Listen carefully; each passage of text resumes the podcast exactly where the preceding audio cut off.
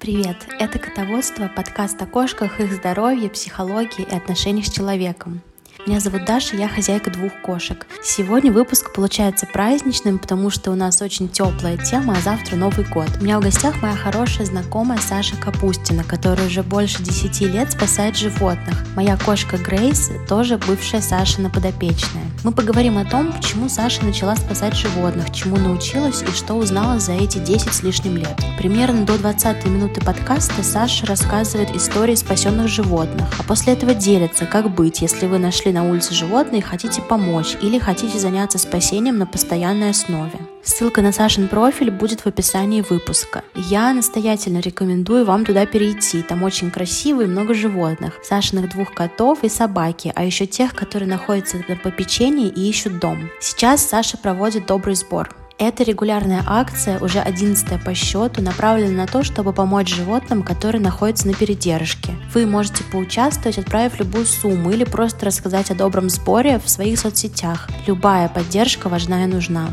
О каждой сумме Саша сообщит под постом со сбором, ссылка на который в описании выпуска. Сбор продлится до 5 января.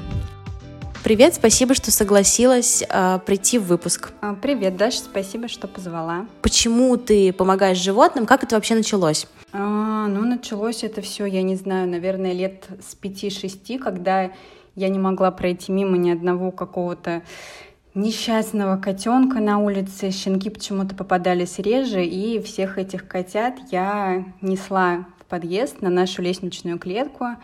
А, родители тогда не разрешали брать э, животных в дом, то есть у них было в этом плане какое-то табу, скорее всего, от из-за того, что в стране не было такой культуры, э, как помощь животным с улицы, именно забирать домой, лечить, пристраивать. Поэтому мы просто их кормили, ставили коробку на лестничной клетке, по возможности как-то минимально лечили. Про ветеринарные клиники тогда не было ничего известно. Они были, может быть, там какая-то, скорее всего, одна клиника на весь город, поэтому это было что-то такое минимальное э, из моих каких-то детских представлений и со взрослой помощью родителей. Потом уже, когда я подросла, стала э, уже в старших классах, то есть я уже могла кормить животных сама на улицах. В университете продолжалось то же самое. В то время у нас уже был э, наш домашний кот Рома, но тоже тогда жила с родителями, никого не разрешали брать вторым или третьим, поэтому все ограничивалось кормлением.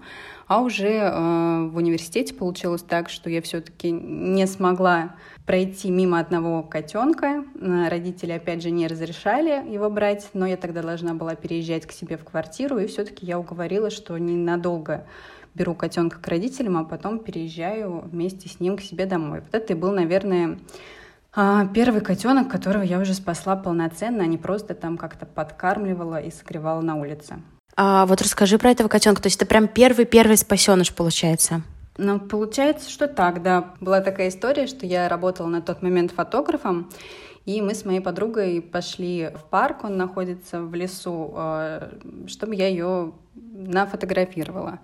И там просто у э, сторожки, где базируется сторож, сидел просто крошечный котенок прямо на пеньке от дерева. Мы, естественно, подошли к нему, Долго думали, как быть. Подруга начала уговаривать. Я начала звонить родителям.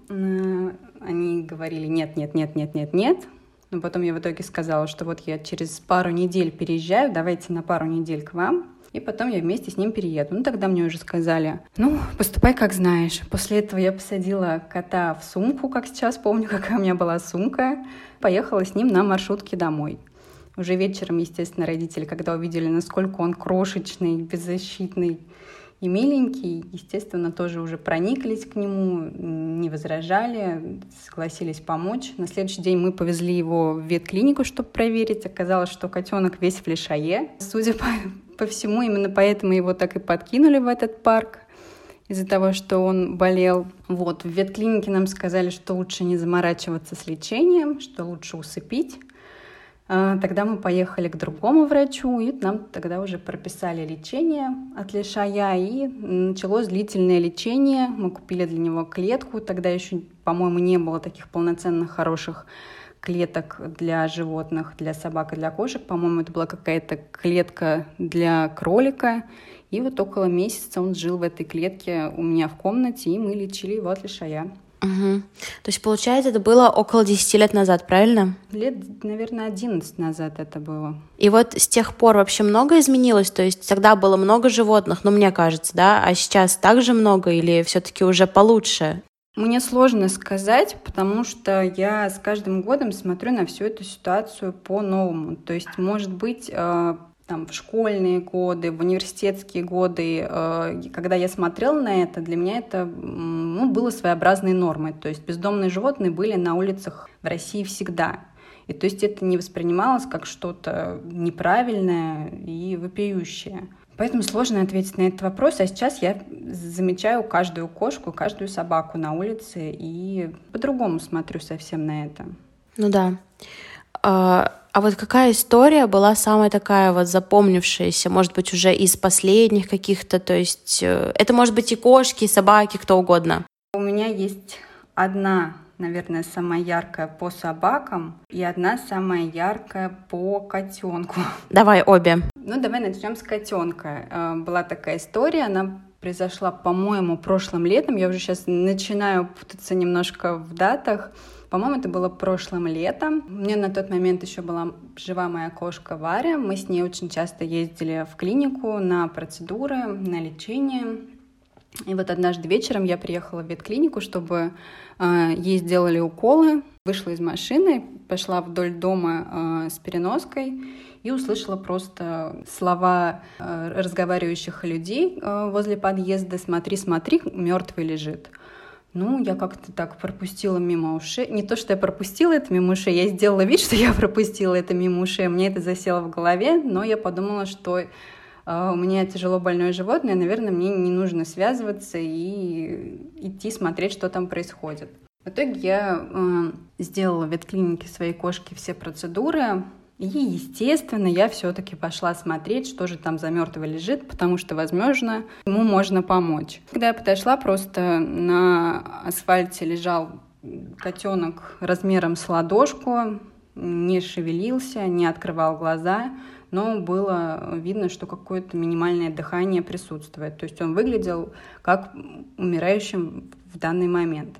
Я сбегала в ветклинику за врачом. Елена Михайловна очень хороший врач. А, мы с ней вместе подошли к этому котенку. У меня, конечно, была полнейшая паника. И первое, что я подумала, это, наверное, нужно его сейчас просто сделать ему эвтаназию, чтобы он не мучился и не умирал здесь вот так вот лежа на бетоне. В итоге мы занесли его в ветклинику чтобы, скорее всего, сделать эвтаназию. И тут он начал попискивать. И врач сказал мне, что давайте посмотрим до завтрашнего дня. Состояние очень тяжелое. Котенок просто ледяной, сердцебиение еле-еле, дыхание еле-еле а, очень крошечный, и ну давайте посмотрим до завтрашнего дня, если ничего не поменяется, то, скорее всего, помочь уже нельзя, и проведем эвтаназию. Я судорожно начала искать передержку, потому что ко мне никак нельзя было забирать этого котенка. У меня была тяжело больная кошка, а котенок, скорее всего, был с инфекцией, поэтому я судорожно начала искать передержку.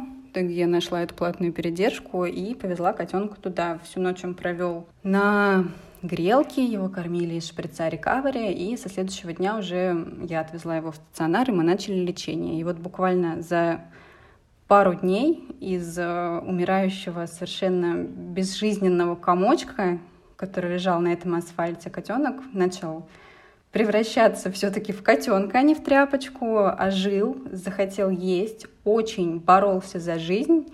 И вот теперь, э, спустя год, мне присылают его фотографии семьи. Это просто огромнейший, жирнейший кот, который держит в страхе всю семью очень борзый, очень наглый и очень здоровый и очень классный. То есть это была настолько неожиданная трансформация. На самом деле я была практически уверена, что он до утра не доживет. А сейчас это просто какой-то гигантский котяра. Слушай, э, у меня прям мурашки, если честно. А это кто? Тревис. Тревис? Угу, все, ты недавно выкладывала, по-моему. Он реально здоровый очень. Да, да, да. Вот у него есть подружка-собака. Трэвис весит что-то уже, по-моему, под 5 килограмм, а собака, по-моему, около 2 килограмм. Там такая бивер-йорк. Вот, то есть я просто серьезно не понимаю, как вот из этого могло вырасти вот это. То есть вроде бы никаких шансов на жизнь, и вроде бы я не должна была его вообще найти, и кроме меня точно бы никто там не помог, потому что все просто шли мимо и охали. Ну вот такая вот удивительная история, как ничего не должно было вроде как случиться, а в итоге вот такой вот котяра счастливый, домашний, любимый. Слушай, а, я сейчас вспомнила, вопрос этого не было у меня в списке, но я очень хочу знать. Мне кажется, история Грейс менее драматичная была, но все-таки расскажи, как она появилась, потому что это тоже большая кошка, очень наглая, очень уверенная в себе. Грейс, мне кажется, уверенная в себе была с рождения. А с Грейс следующая история была. Я... У меня находится часть моих собак на передержке э, на одной, то есть у одного человека. И, соответственно, я езжу туда погулять сразу с несколькими собаками, навестить их, погулять с ними, привезти там какие-то медикаменты, вкусняшки и прочее. Вот. И э, я очень долго думала, я была уставшая, ехать или не ехать, этим вечером гулять э, с собаками. В итоге я думала, думала, думала, думала и решила все-таки, окей, съезжу, надо, надо, надо погулять. Это частный сектор, и вот буквально не доезжая 3 метра до ворот, где находится передержка, вдоль дороги идет кошка и котенок. Я проезжаю мимо, И, естественно, как только я проезжаю мимо, я понимаю, что я не поеду мимо, я останавливаюсь, выхожу из машины и забираю котенка. Вот, судя по всему, она жила в каком-то дворе, где родила кошка при каких-то там людях, видимо, проживающих в частном секторе. Ну и вот, и вот так вот они тусили по проезжей части. После этого я забрала Грейс а, домой, тоже так же в клетку.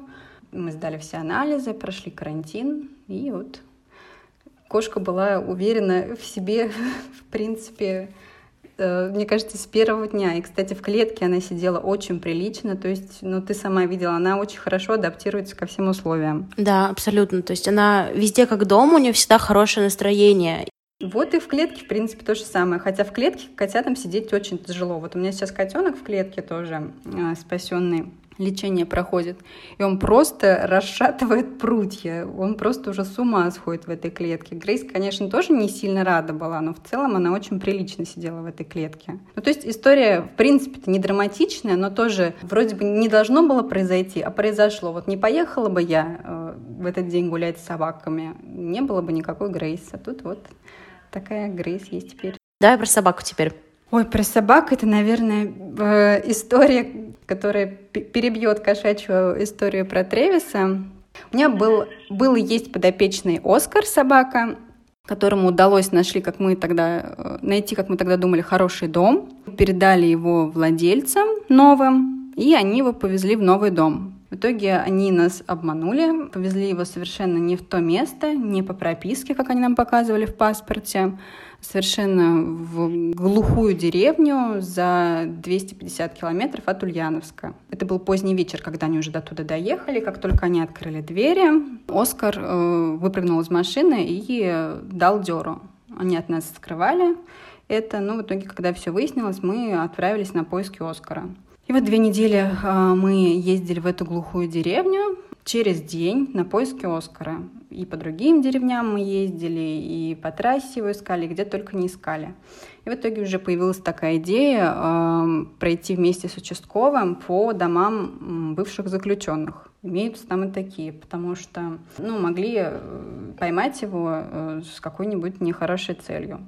В одном из домов, в котором я оставалась в машине, участковый, э, мой папа и еще одна женщина пошли к этому заключенному, и когда они вышли оттуда, они рассказали, что там находятся э, щенки просто в ужаснейшем состоянии, ну, типа, ты туда даже лучше не ходи, даже не смотри на это. А, ну, мне это, естественно, все не выходило из головы. Я начала думать, что же делать. В итоге эта женщина под мое кураторство, полное обеспечение, э, согласилась э, взять одного щенка.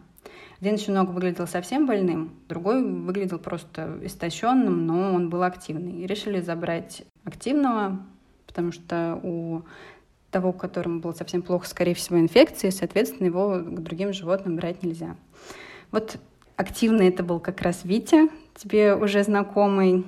Вот, мы его забрали в очень сильном истощении, то есть это была семья, ну, семьей даже язык не повернется назвать, в общем, трое людей, мужчина, его сожительница и их мать, все очень сильно пьющие, то есть отсидевший в Сибири этот мужчина за убийство, за изнасилование, то есть это был какой-то дом из, я не знаю, из фильмов ужаса. И вот эти вот э, щенки, у которых просто были выгнутые спины, впавшие бока, и то есть, ну, они просто выглядели Честно, я настолько худых и в таком жутком состоянии, наверное, за всю свою жизнь никогда собак не видела. То есть их там не кормили вообще, не выгуливали вообще, плюс били и прочее, прочее. Вот, сначала мы забрали Витю, но у меня из головы не выходил второй щенок.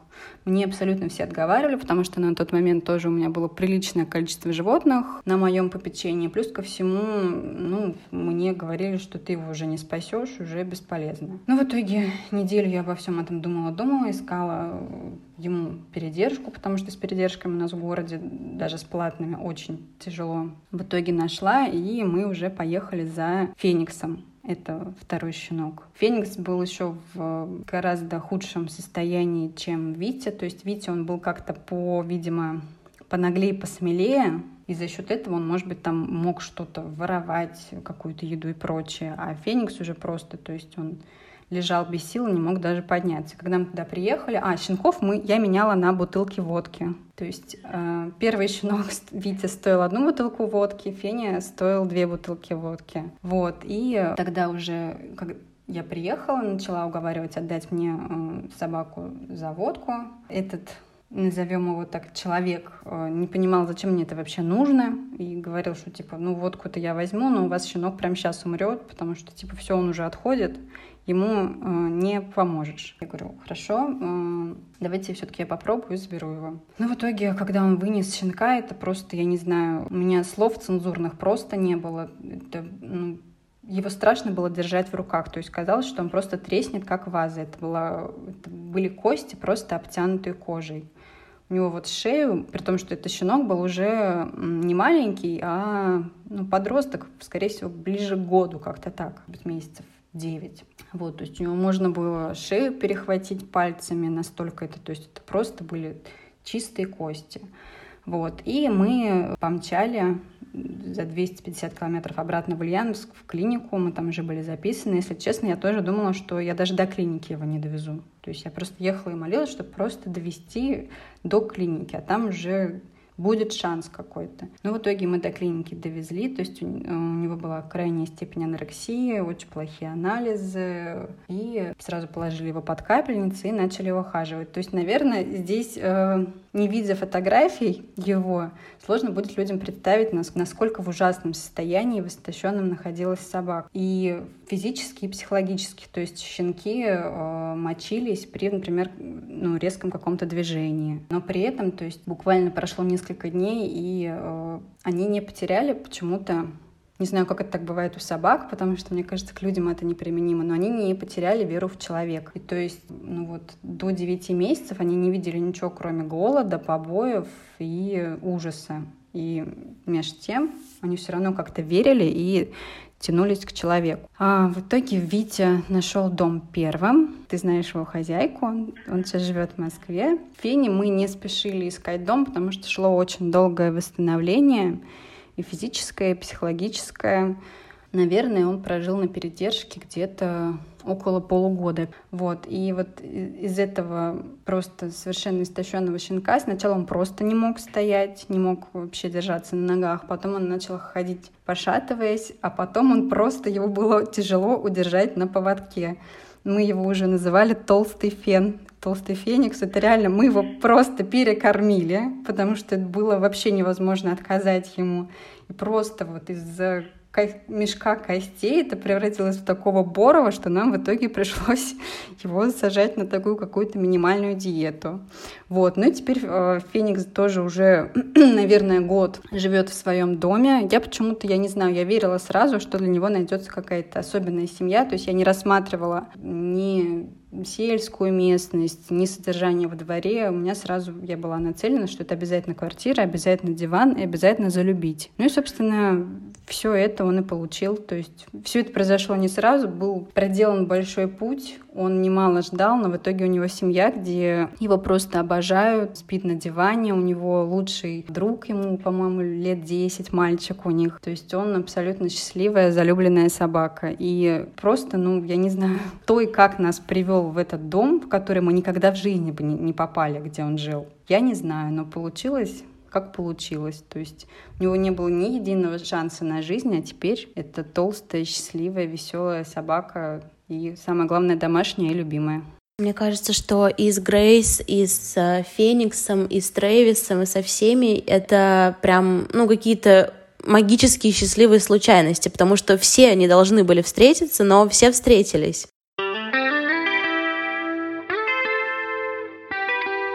Если уже таким более практичным, практичным вопросом перейти, кому дом проще находить, вот когда уже животное вылечено и отфотографировано и ждет родителей? Кому быстрее дом находится? Ну, стопроцентно котятам, конечно. Угу. Именно вот маленьким, да, то есть не взрослым кошкам? Да, именно маленьким взрослым найти дом, к сожалению, намного тяжелее. В принципе, с улицы гораздо реже забирают взрослые животные, обычно котят какие-то, ну, романтично-инфантильные штуки по типу, что хочется потискать котеночка. Но с котеночком, а, на самом деле, особенно если это прям маленький котеночек, столько хлопот, столько морок, столько ответственности, столько сил нужно потратить, которые не сравнятся с уже готовым взрослым котом, который просто уже ко всему приучен ничего не крушит, с которым не нужно просыпаться каждый час, проверять, как он там, все ли у него хорошо, который просто любит тебя, спит, немножко играет и вкусно ест. С маленькими котятами это еще постоянный страх по здоровью, например. Когда ты забираешь с улицы маленького котенка, и он не докормлен мамой материнским молоком, как это ну, положено хотя бы до двух месяцев, если, например, там у заводчиков такая история. Там, то есть породистое животное, котенок, его нельзя отдавать до двух месяцев точно. А с улицы ты не выбираешь, во сколько забрать котенка, во сколько нашел, во столько и забираешь. Котята, то есть и котята, и кошки чаще всего больные, да, то есть и взрослые, и маленькие с улицы, если забираешь. По котятам, если они больные, это, скорее всего, либо инфекционные заболевания, либо э, лишай. То есть это то, что встречается чаще всего. Ну, если, естественно, животное не травмировано, то есть если его там не порвали собаки, не сбила машина и, и прочее. То есть шанс вылечить инфекцию э, зависит от того, когда было начато лечение, зависит от состояния котенка, ну и просто от э, воли случая. То есть это основное, что нужно лечить. Плюс могут быть э, скрытые инфекции у котят которые, в принципе, не поддаются лечению, их просто нужно поддерживать и изолировать от других животных. У кошек, помимо у взрослых, помимо всего вышеперечисленного, также может быть уже хронические заболевания э, ну, по органам, то есть печень, сердце и прочее. Особенно если они давно находятся на улице и жизнь не баловала. То есть у кошек, конечно, к обследованию у взрослых нужно серьезнее и масштабнее подходить. Угу. То есть э, ты вот когда кошку забираешь, ты оказываешь ей какую-то первую помощь, вот ты этому училась или вот этому алгоритму действия, который ты делаешь, или как-то само все пришло? Если кошка в тяжелом состоянии, то в принципе лучше моментально нестись в клинику, а не заниматься какой-то первой помощью. Если, например, кто-то умеет проводить э, реанимационные действия, то нет, этого я делать не умею, и в принципе это ну, достаточно редко приходится делать в жизни. Вот, если кошка находится не в тяжелом состоянии, то я обычно жду пару дней, чтобы в клинику идти не с, с, не с нулевой информацией, а хотя бы знать, как она ест, какой у нее стул и какие-то есть ли еще симптомы, на которые стоит обратить внимание. Угу. То есть сначала идет это спасение, потом обследование, а, какие-то там ждешь результат анализов, уже по итогам ты там от чего-то лечишь либо нет, и получается дальше уже здоровое животное это просто прививки и поиск дома, правильно? Но иногда когда-то получается найти дом до прививок. То есть я обсуждаю с хозяевами, что вот нужно в ближайшее время привить, консультирую, какие должны быть прививки и в какой клинике лучше сделать. А, вот это вот все очень дорого, да, вот, ну, я, наверное, во всех городах примерно одинаково, вот, спасти, найти животное, получается, там, первые несколько дней, там, ты его кормишь, получается, потом ты обследование, анализы, прививки, возможно, поиск дома, это все очень дорого. Ну, я не знаю, что такое очень дорого, у каждого свой доход. Ну, то есть, например, сдать э, кровь на скрытые инфекции, три инфекции, это где-то две с половиной тысячи Лечить животное тоже от инфекции зависит. Прививки, э, они делаются с промежутком в 10 дней где-то тысяча и полторы тысячи. Второй раз, если делать с бешенством. От бешенства, вот. Потом, ну, по кормлению э, тоже все кормят по-разному. Я кормлю кормами премиум класса э, и своих, и, соответственно, подобранных, тех, которые у меня сейчас находятся на попечении. Но цена зависит от э, того, болен котенок или нет. То есть, ну, например, по Грейс не требовалось никакого лечения, это был осмотр, и это были ПЦРки на, на скрытые инфекции, потом это были прививки, ну и, соответственно, питание. Грейс, если, например, вот сравнивать с другими, например, бюджетная кошка.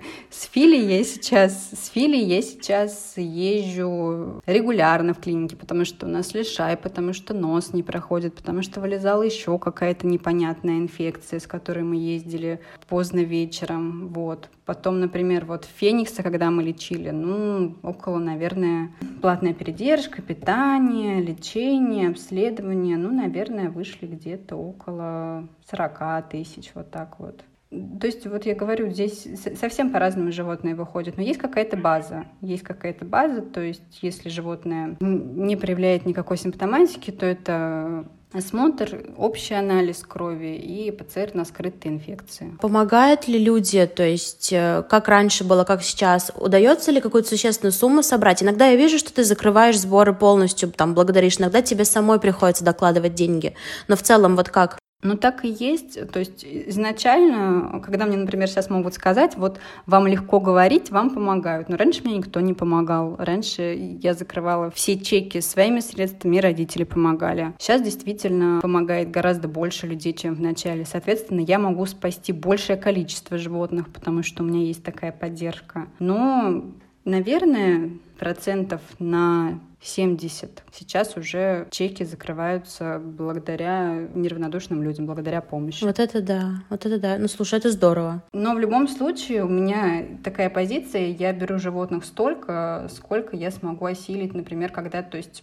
что-то не закрывается, я должна понимать, то я смогу закрыть сама. Поэтому я не набираю по 100 животных, чтобы потом не быть в долгах, не продавать квартиры и не думать, что же вообще делать, и зачем же я их всех набрала, быть несчастной и иметь вот каких-то непонятно куда пристроенных животных. Ну да, это разумная такая помощь. А на будущее людям, вот, которые хотят помочь, что, если у них нет возможности помочь деньгами, огласка важна, то есть репосты имеют смысл все-таки? Ну, конечно.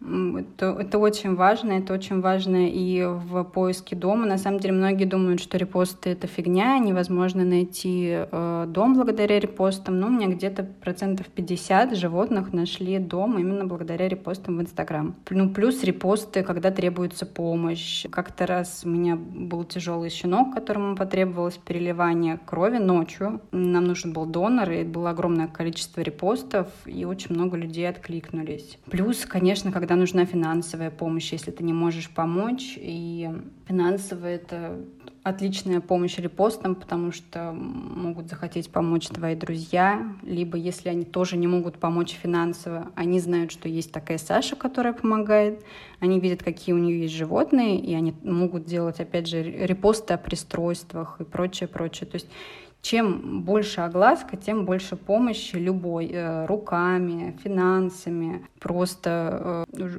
уже, домом для животных. То есть репосты — это очень-очень важно и очень круто. Да, это прям вот сейчас для всех, кто стесняется или еще что-то, потому что у меня есть знакомые, кто типа вот хочет вроде бы сделать, но боятся или думает, что нет смысла. Смысл есть. Э, вроде бы Витя так и нашел дом, я точно это знаю. Ну и я так Грейс увидела, и все остальные. Витя нашел дом как раз благодаря твоему репосту, кстати. Да, да, да, вот это вообще просто удивительно, что вот так вот, ну, два раза, считай, судьба собаки поменялась.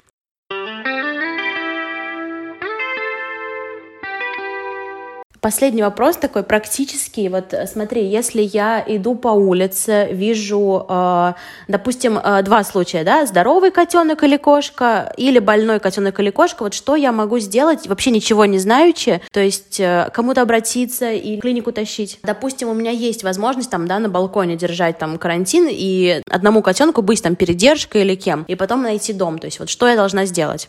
Ну, ты должна, ты правильно начала, обязательно изолировать от своих животных э, котенка, даже если он выглядит здоровым. Если котенок э, выглядит совсем больным, то нужно его вести э, в клинику экстренно. Если котенок не выглядит больным, то обычно я жду день-два, и потом уже везу в клинику. То есть как делается в Москве? В Москве сразу же животное заселяется в стационар, и там идет полное обследование в инфекционный стационар. У нас такой возможности в городе нет, Поэтому приходится выкручиваться. То есть ты смотришь сама на симптомы, потом уже везешь к врачу, и вы уже проводите осмотр, а, сдаете кровь и сдаете ПЦР. И, соответственно, если животное не истощенное. Например, фильмы пока еще до сих пор ПЦР не сдали, потому что вот он был в не очень хорошем состоянии, и брать у него лишнюю кровь не очень хорошая идея была. После того, как э, придут какие-то там ПЦР-анализы, например, они у тебя чистые, по крови, по общему анализу все хорошо, на решай лампы не светится он. Ну, тогда лучше в любом случае выждать карантин хотя бы 10 дней, но по правилам это не менее двух недель, и уже тогда они могут контактировать с твоими животными. После этого, естественно, ты должна сделать какие-то классные фотки и уже начинать искать дом. Но действительно очень важно не начинать искать дом на следующий день, потому что может выстрелить любая инфекция, и люди его потом либо вернут тебе, либо, если это не очень адекватные люди, они всегда удается сразу понять, все ли в порядке у людей с головой, они могут его выбросить на улицу или там передать каким-то третьим людям. Поэтому тебе нужно убедиться в его здоровье и уже заниматься пристроем. Для пристроя хорошо подходят твои соцсети, то есть э, Инстаграм и ВКонтакте и те самые репосты. Потом у нас есть различные группы э, ВКонтакте, где можно тоже выкладывать животных и искать им дом. И я не очень люблю Авито, но иногда выкладываю. Авито больше, наверное, подходит для собак, потому что по котятам там, по моему опыту, очень много неадекватных людей пишет. Я стараюсь по Авито не отдавать, либо очень долго беседую и убеждаюсь, что это действительно хорошие, адекватные, ответственные люди. Угу. А, а вот смотри, э, люди часто, например, не не забирают домой, да, чтобы там пролечить или найти дом, они вот просто подкармливают. Имеет это смысл вообще или нет? То есть вот я вижу, что вот котик маленький сидит, надо мне его кормить или нет, особенно там, если он мяучит, но домой я забирать не готова. Ну да, конечно, надо. То есть это не панацея, но это его шанс прожить еще один день. Возможно, если никто его не покормит, он просто не доживет до завтра, особенно если он истощен, если это холодное время года, морозы, то обязательно нужно кормить животное. Единственный момент, который я поняла недавно, животные, которые сидят у магазинов, их кормят по 15 раз в день. А, как ты знаешь, кошки готовы есть всегда, и на них это оказывает на их здоровье очень негативный эффект, то есть там идет нарушение работы органов. То есть вот к животному магазину я советую присматриваться и решать, надо ли их покормить. А животное, которое просто идет по улице, неизвестно, где кормится, неизвестно, когда ел в последний раз, то его кормить нужно обязательно.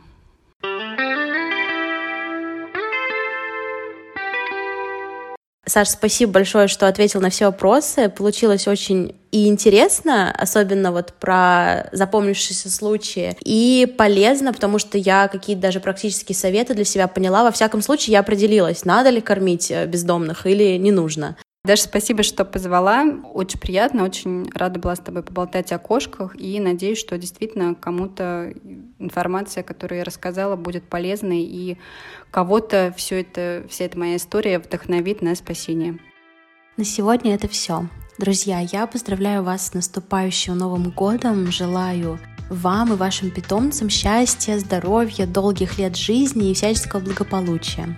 Подкаст уходит на небольшие каникулы. 13 января выпуска не будет, потому что с 1 по 10 я планирую бессовестно отдыхать. Следующий эпизод выйдет 27 января, а дальше каждый будет выходить по привычному графику. Пишите, с кем сделать выпуск. Грумер, владелец кота отеля или кота кафе Принимаются любые идеи и предложения.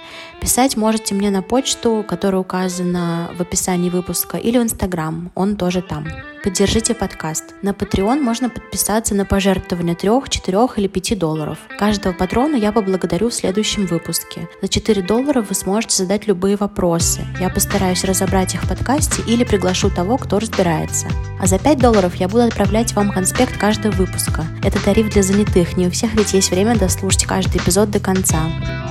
Спасибо за то, что слушаете мой маленький не очень профессиональный подкаст. В новом году будут новые интересные выпуски, а качество звука станет еще лучше.